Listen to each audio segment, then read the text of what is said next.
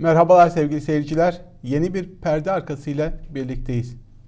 İki önemli konu üstünde duracağız. Bir tanesi muhalefetin yeni sistem önerisi. Altı liderin bir araya gelip ortaya sundukları bir deklarasyon var. Detayları 28 Şubat'ta açıklanacak ama o tek sayfalık metinde çok ciddi ipuçları var. Eleştiriler var, eksiklikler var, hatalar var ama üstünde duracağız. İkinci önemli konu 84 yaşında hasta bir tutuklu cezaevinde öldü ya da öldürüldü. Neden böyle diyorum? Cezaevinde tutuklu bulunup da ölenlerin sayısı kötü muamele ya da hastalıklı oldukları halde infaz ertelemesi yapılmayarak ölümüne sebep olanların sayısı yüzü geçti.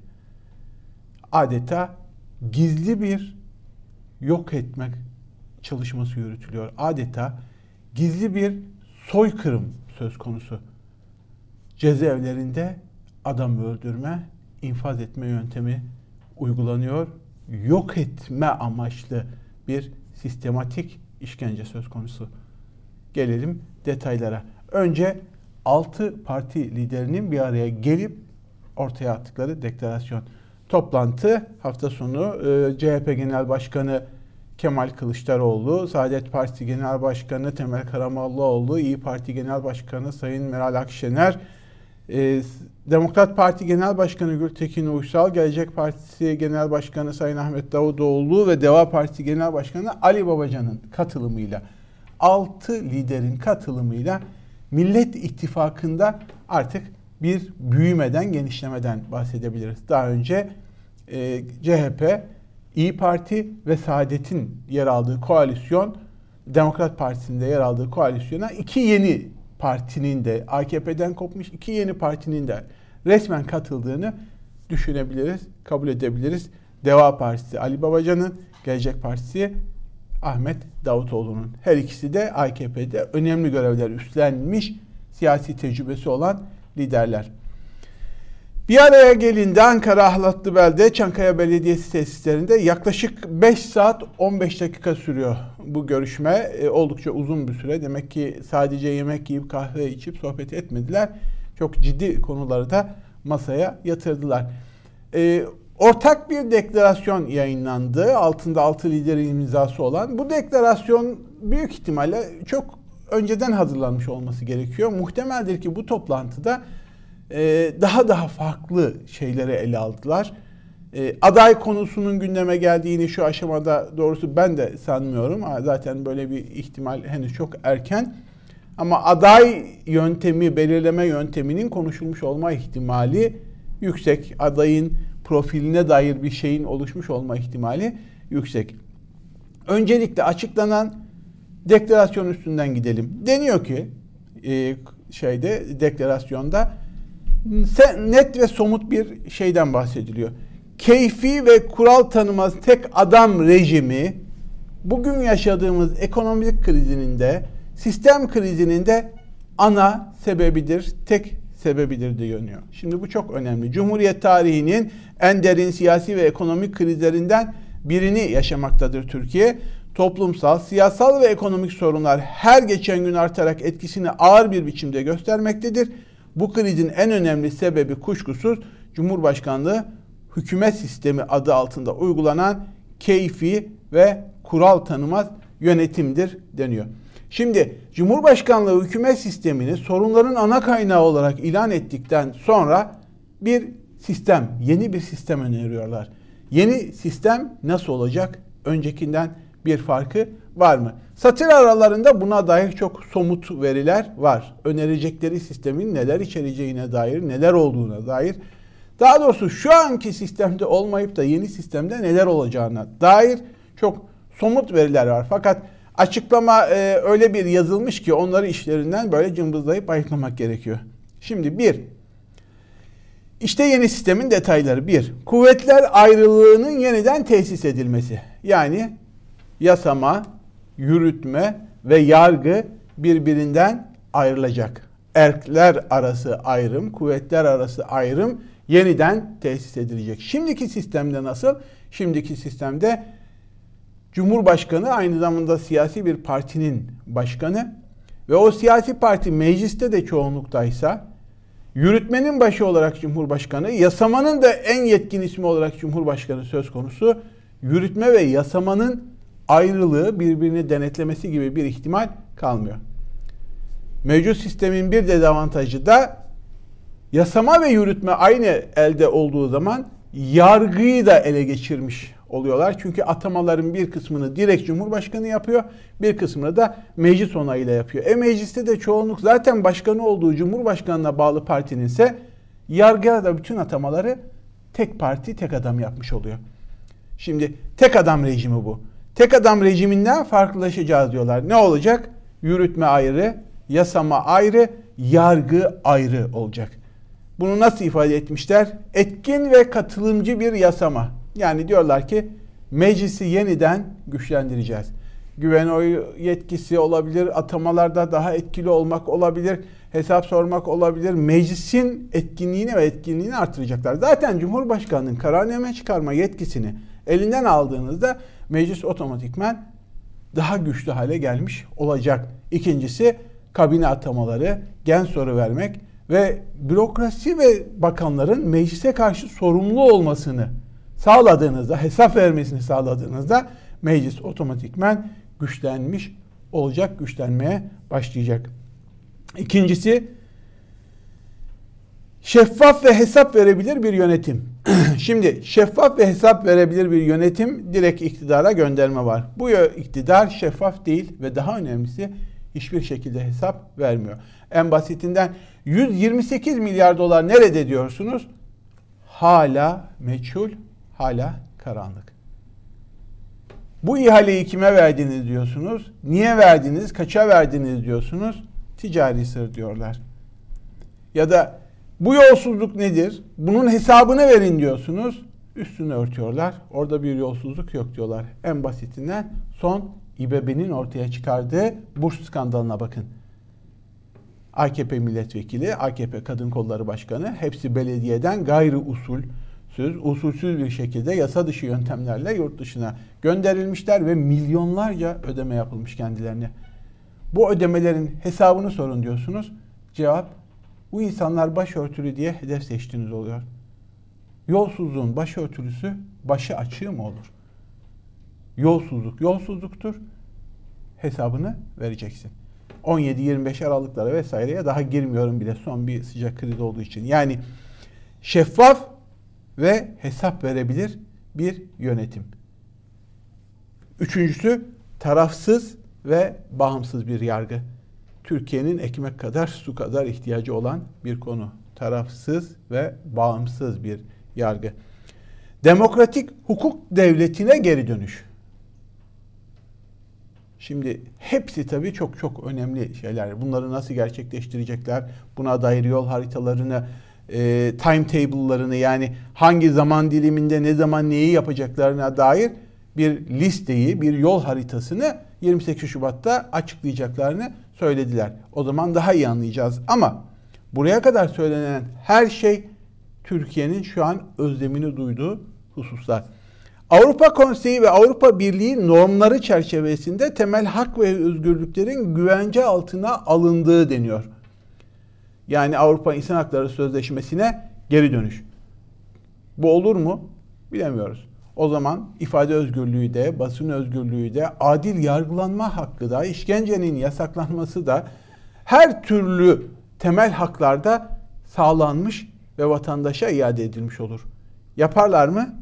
Onu da timetable açıkladığında görecekler, göreceğiz. Ama açıklanan maddeler açıklandığı şekliyle çok önemli. Bu sıralamayla açıklamamışlar, satır aralarına serpiştirmişler ama bu okuduğum her şey bizzat deklarasyonun o tek sayfalık altı liderin altına imza atıp kendilerini bağladıkları deklarasyonun içinden satır araları.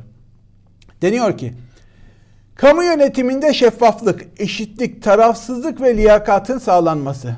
Liyakatın sağlanması ifadesi hasreten çok önemli. Zira Erdoğan'a yönelik eleştirilerin temel olarak biriktiği nokta liyakatsız atamalar rektör atamalarından bürokrasiye, kamuya, kaymakam atamasına kadar her şeyde AKP referansı yandaş atama söz konusu.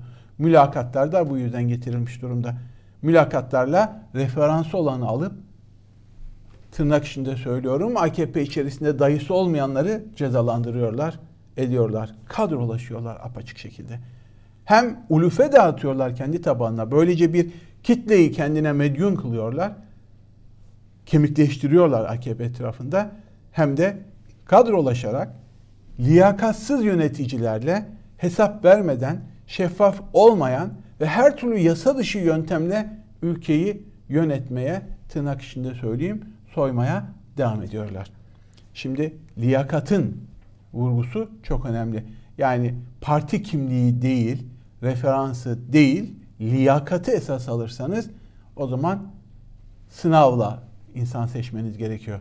Mülakatla değil. Umarım gerçekleşir. Çoğulcu, uzlaşmacı ve istişareye dayalı siyasete dönülmesi. Şimdi AKP'nin en e, Erdoğan'ın en çok eleştirilen yönlerinden bir tanesi kutuplaştırıcı dil kullanması, düşmanlaştırıcı dil kullanılması ve bunun toplumda bir gerilim birikimine, fay hatlarında yığılmaya ve kırılmaya doğru, patlamaya doğru götürmesi Türkiye'yi. Bir iç savaş korkusu bile yaşanıyor. Uzlaşmacı ve istişareye dayalı siyasete dönülmesi. Aslına bakarsan birbiriyle zıttık art eden altı liderin aynı masa etrafında toplanmış olması, konuşabiliyor olması ve bu deklarasyonu oluşturabiliyor olması uzlaşmacı ve istişareye dayalı siyaseti gerçekleştirebileceklerine dair ciddi bir umut işareti. Yolsuzlukla etkin mücadele edilmesi, siyasi etik kanunu ile siyasi mahkamların millette hizmetten başka bir amacının olmamasının garanti altına alınması millete hizmetten başka bir amacının olmamasının garanti altına alınması. Yolsuzlukla mücadele edilmesi. Yani yandaş gruplara, beşli çeteye ulufe dağıtmak için kullanmak değil, yolsuzluk yapılması değil, milletin faydasına, kamu yararına her şeyin yapılması esas alınacak ya da bunu sağlayacak bir sistem kuracağız yolsuzlukla etkin mücadele edilmesi ifadesi önemli. Yolsuzlukla etkin mücadele edecekseniz kusura bakmayın 17-25 Aralık'tan başlamak zorundasınız. Bu da hesap sorulmasını gerektirir.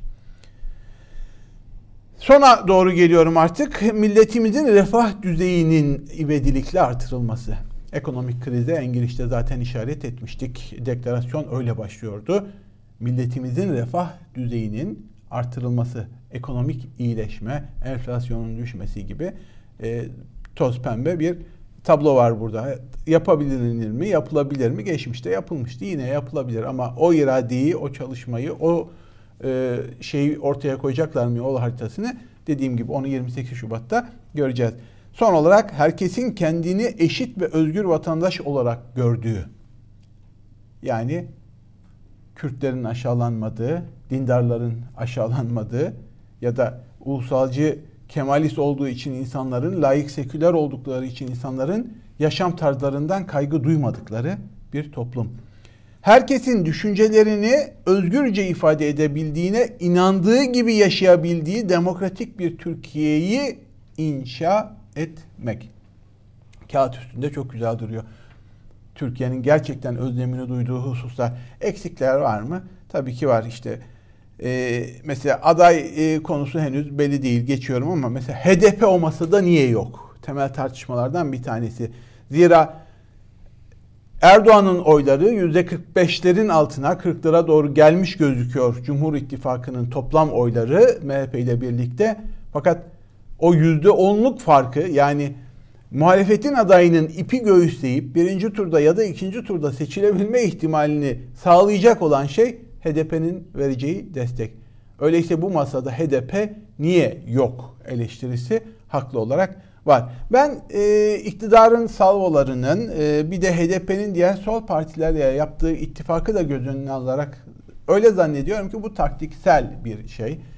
E, hem iktidarın saldırılarını boşa çıkaracak, salvolarını boşa çıkaracak hem de çok zıt partileri mesela İyi Parti'nin oy tabanını e, etkilemeyecek bir formülasyon geliştirdiğini, bunun bir taktik ayrılık olduğunu, HDP'nin dışlamanın çok büyük hata olacağını ve dışlanmayacağını zannediyorum.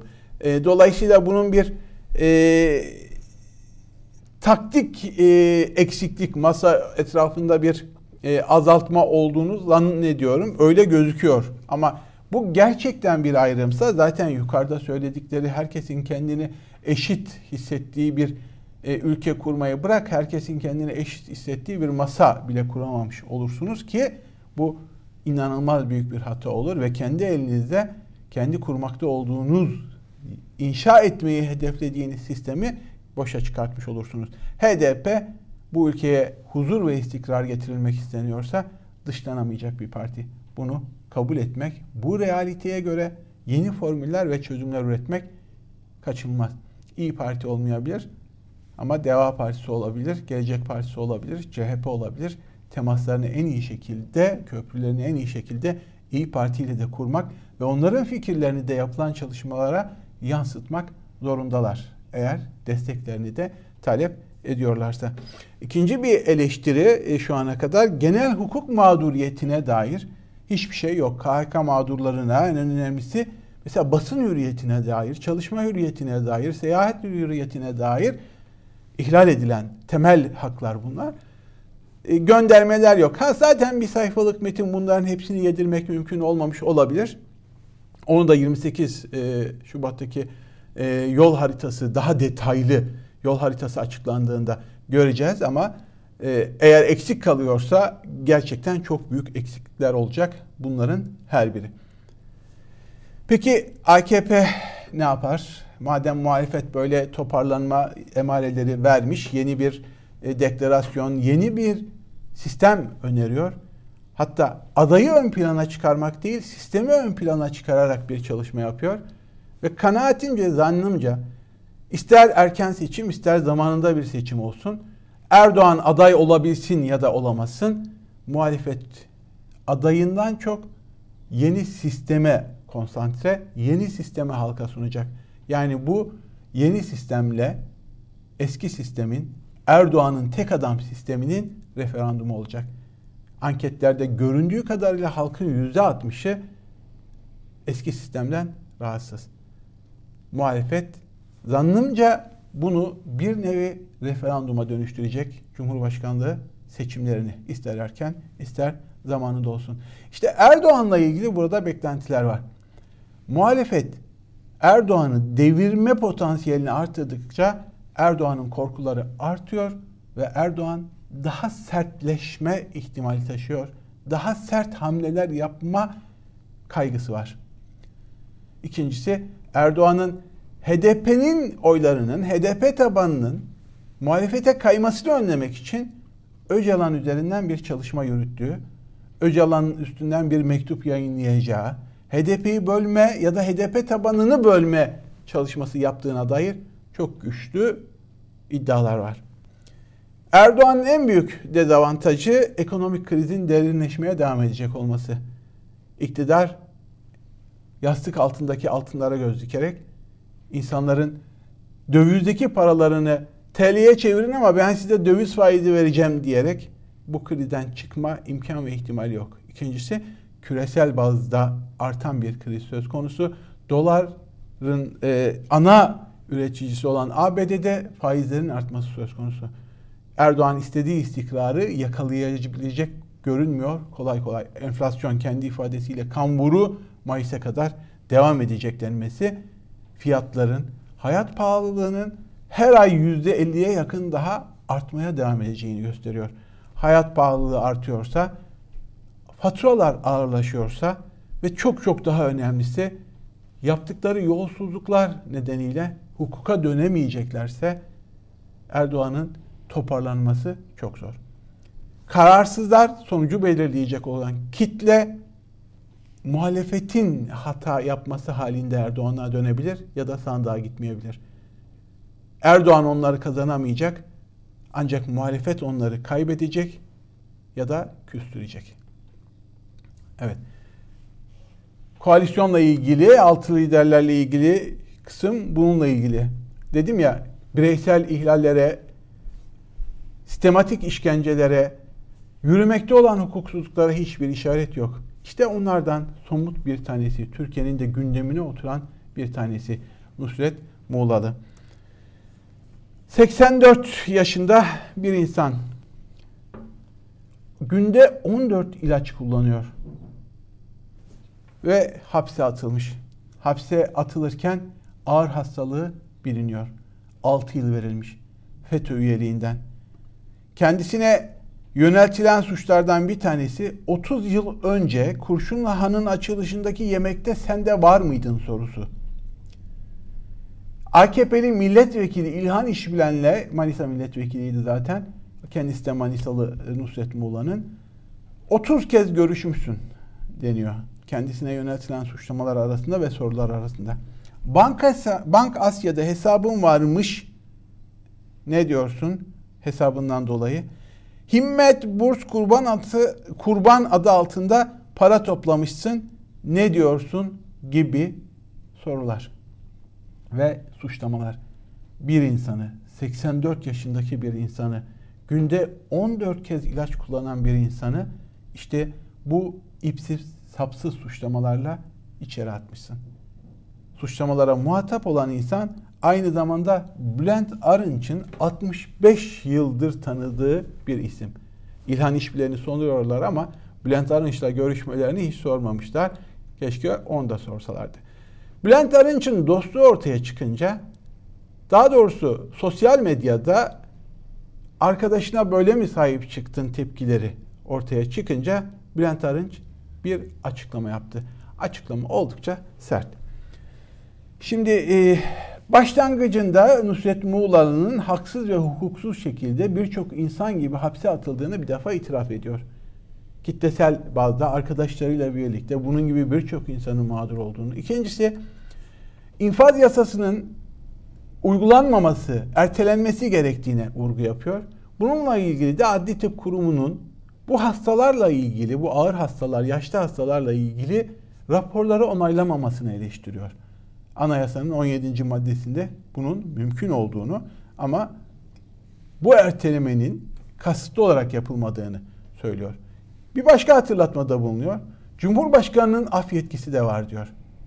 Hani adli tip bu ihmali yapıyorsa, Hipokrat yeminine ihanet ediyorsa, hakimler, savcılar bu hukuksuzluğa imza atıyorlarsa Cumhurbaşkanının takdir yetkisi var, af yetkisi var diyor. Ve bunu daha önce Cumhurbaşkanı Sezer'de, Gül'de, Erdoğan'da defaatle kullandı diyor.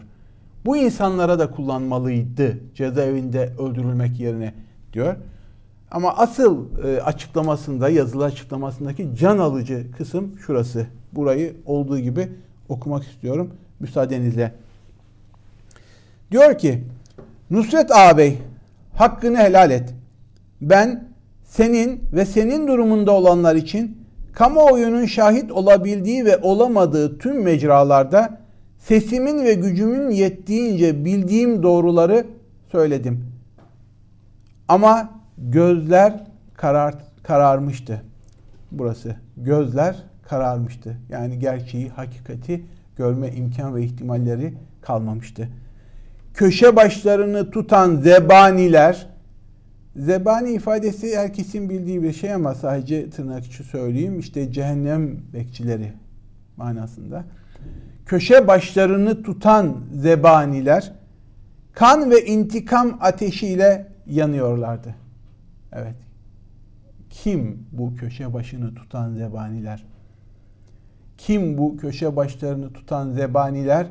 Kan ve intikam ateşiyle masum insanları hapse atan, yakan, hukuksuzluk uygulayan, gözleri kararmış bu kitle kim? Arınç bunu açmamış ama tekrar okuyayım o cümleleri. Gözler kararmıştı, köşe başlarını tutan zebaniler kan ve intikam ateşiyle yanıyorlardı.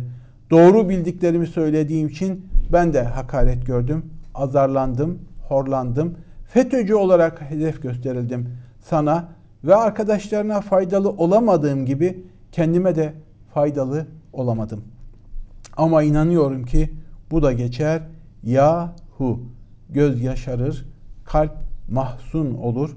Fakat biz Rabbimizin razı olacağı şeylerden başkasını söylemeyiz demiş Arınç. Şimdi bu da geçer mi bilmiyorum. Nusret amca vefat etti. Nusret amca gibi yüzü aşkın insan cezaevinde infaz edilmiş durumda. Bebekli annelerden günde 14 ilaç alan hastalara kadar. Geçer mi? Bizim için, hayatta olanlar için geçse bile onlar için geçmemiş olacak. Çok geç kalınmış olacak. Arınç bana da FETÖ'cü dediler diyor. Oğlu açıklama yapmış Ruşen Çakır'a. Arınç'ı aradım. Babam 65 yıllık dostluğun karşılığı bu mu? Bir sor dedi diyor Arınç'a. Ee, aradım. O da kendi damadının da benzer bir mağduriyet yaşadığından, yaşadığı mağduriyetlerden bahsetti. Anladım ki hiçbir şey yapmayacak, yapamayacak diyor. Şimdi Arınç'ın bu tür e, bir e, gayreti oldu mu? ifade etti mi veya hangi platformlarda etti medyaya ara ara yansıyan şeyler oldu ama genel manada bizim bunu bilmemiz, görmemiz mümkün değil. Arınç'ın samimiyetini sorgulayabilecek durumda da değilim. Arınç bu söylediklerinde samimi değil eleştirilerine de katılmam, yapmam. Ama Arınç'ın söyledikleri önemli. Arınç AKP'nin büyük abisiydi. Erdoğan'ın Bülent abi dediği. AKP'nin kurucu üç öğesinden, en temel öğesinden biriydi. Gül, Erdoğan ve Arınç'tı.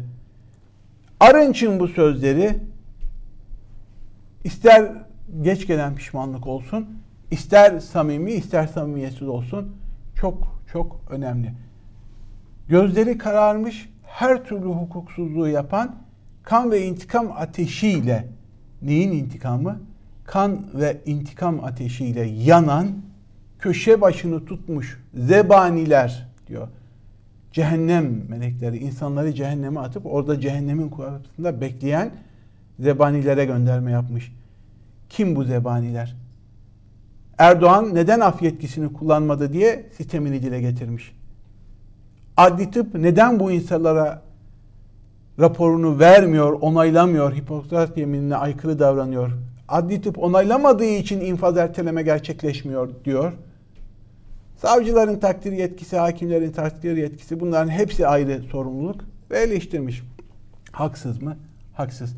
Fakat gelelim iktidarın yen, yandaş çamur gazetesine, Sabah gazetesi sosyal medyadan da e, kendi web sitesinden de yayınlanmış. Diyor ki FETÖ'nün cezaevinde ölüm propagandası. İşte Nusret Muğla gerçeği. Eskiler e, şey derler e, Merdi Kıpti şecaat arz ederken sirkatin söylermiş. Yani yaptığı hırsızlıkları bir kahramanlık hikayesi olarak anlatır. Şöyle çaldım, böyle yaptım deyip bununla gurur duyarmış. İşte tam bir sirkatin söyleyerek şecaat arz etme haberini okuyacağım size. Sabah gazetesinden satır satır değilse bile özetle. Siz açar webten haberin kendisini görebilirsiniz. Diyor ki bu bir diyor propaganda diyor. Ama diyor Nusret Muğla FETÖ üyeliğinden 6 yıl 3 ay hapis cezası alarak 6 Ocak 2021'de cezaevine girdi. 11 Aralık'a kadar 11 ayda 32 defa hipertansiyon yani yüksek tansiyon e, inip çıkan romatizma, koroner arter hastalığı, kalp damar hastalığı, rahatsızlıklarıyla cezaevi revirine alınarak muayeneleri yapıldı. Reçete edilen ilaçları kendisine elden verildi. 6 kez Manisa Merkez Efendi Devlet Hastanesi, Manisa Şehir Hastanesi ve Katip Çelebi Üniversitesi Atatürk Eğitim ve Araştırma Hastanesi'nin kardiyoloji, dahiliye ve acil polikliniklerine hipertansiyon, karında şişlik, kalp rahatsızlıkları şikayetleriyle sevk edildi. Gerekli tetkik ve muayenelerinin ardından yine reçete edilen ilaçları ile cezaevi kurumuna iade edildi. Ve iddiası şu. Tedavi edilmesi için ameliyat olması gerekiyordu bypass. Nusret Muğlalı bu bypass'ı reddetti diyor. Ölümü de olsa sonucu deyip kabul ederek reddetti diyor. Şimdi daha önce burada konuşmuştuk. bypass ameliyatı bile olsa 84 yaşındaki bir hastayı ameliyattan hemen sonra alıyorlar hastaneye ve Covid'den dolayı da 15 gün yakınlarından uzak tecritte tutuyorlar. Tek başına bir hücrede bırakıyorlar. Ameliyat olan bir hastanın kendine bakması, gelmesi neredeyse imkansızlaşıyor. Bunu Kudbettin Gülen örneğinde Fethullah Gülen'in kardeşi olduğu için işkenceye maruz kalan ve ameliyat edildikten hemen sonra daha komadayken götürülüp hücreye alınan hastanın örneğinde izah etmiş, anlatmıştık. 84 yaşındaki bir insan bunu tabii ki göze alamaz. Niçin infazını erteleyip ailesinin yanında en azından tedavi olup ameliyat olup çıkana kadar izin vermediniz? Gelelim sabahın haberine. Sabah diyor ki 11 Şubat'ta diyor tahliye işlemleri başlatıldı. Ama ne zaman? 11 Şubat 2022-23 sıralarında koğuş butonuna basılarak hükümlü Nusret e, Muğla'nın dengesini kaybedip düştüğü söylendi. Bunun üzerine 112 acil servis ekipleri çağrıldı. Manisa Şehir Hastanesi'ne sevk edildi. Acil serviste yapılan muayenesinin ardından kafa travması nedeniyle nörolojik muayenesi olağan olan Muğla'nın gerekli tetkik ve tedavileri yapıldı. Fakat PCR testinde koronavirüs bulgularına rastlandı. Sonra diyor ki 13 Şubat 2022 günü yani ertesi gün gece 23'te hastaneye götürmüşler. 13 Şubat 22 10.54'te yani yaklaşık 11-12 saat sonra entübe edildi. Genel sağlık durumu kötüye giden Muğla'nın 11.35'te kalbi durdu. 11.50'de bir kez daha kalbi durdu. 12.18'de yeniden kalbi durdu ve 12.35'te kalbi tekrar atmaya başladı diyor. Yani kalp durmasıyla e, yeniden çalışmaları arasında bir 15'er dakikalık geçiş var. E, zaten e, bu kadar süre kalbi durmuş bir insan hayata döndürülse bile bir kişi hayata girme ihtimali çok yüksek. İşte tam bu aşamada tahliye işlemlerine başlamışlar. Ve utanmadan da tahliye edilme işlemleri bizzat savcılık tarafından başlandı diye övünüyorlar. Oysa size bakın ne okuyacağım. Yani sabahın o Merdi Kıpti haberinin ne anlama geldiği daha iyi anlaşılsın diye. Medyaskop'tan Ruşen Çakır'a konuşmuş oğlu. Oğlu orada bir vaka anlatıyor. Diyor ki Cumartesi günü telefon aldım. İl Sağlık Müdürlüğü'nden aradılar. Sisteme düştü. Babanız koronavirüse yakalanmış. Beraber yaşıyorsanız sizin de karantinaya girmeniz gerekir dediler. Ben de babam cezaevinde dedim. Daha sonra Manisa'nın Merkez Efendi Hastanesi'ne çok girişimde bulundum babamı görmek için. En azından beni görsün bir moral olsun izin vermediler. Hastane bahçesinde bazı jandarma görevlilerini ikna ederek belki uzaktan da olsa görürüm diye uğraşırken cezaevinden babanızı görebilirsiniz diye aradılar. Bahçede bir başçavuş vardı. Cezaevine cezaevi de görebilirsiniz dedi. Müsaade ederseniz babamı görebilir miyim dedim. Cezaevinden aradılar bana görebilirsiniz dediler. Müsaade ederseniz göreyim demiş. Demiş ki başta o jandarma cezaevi bu işi yanlış biliyor. Bugün hafta sonu adliyeye gidip nöbetçi savcıdan izin alacaksın. İzin aldıktan sonra bana imzalı kağıdı getir. Çok kısa süreliğine babanı uzaktan görebilirsin dediler.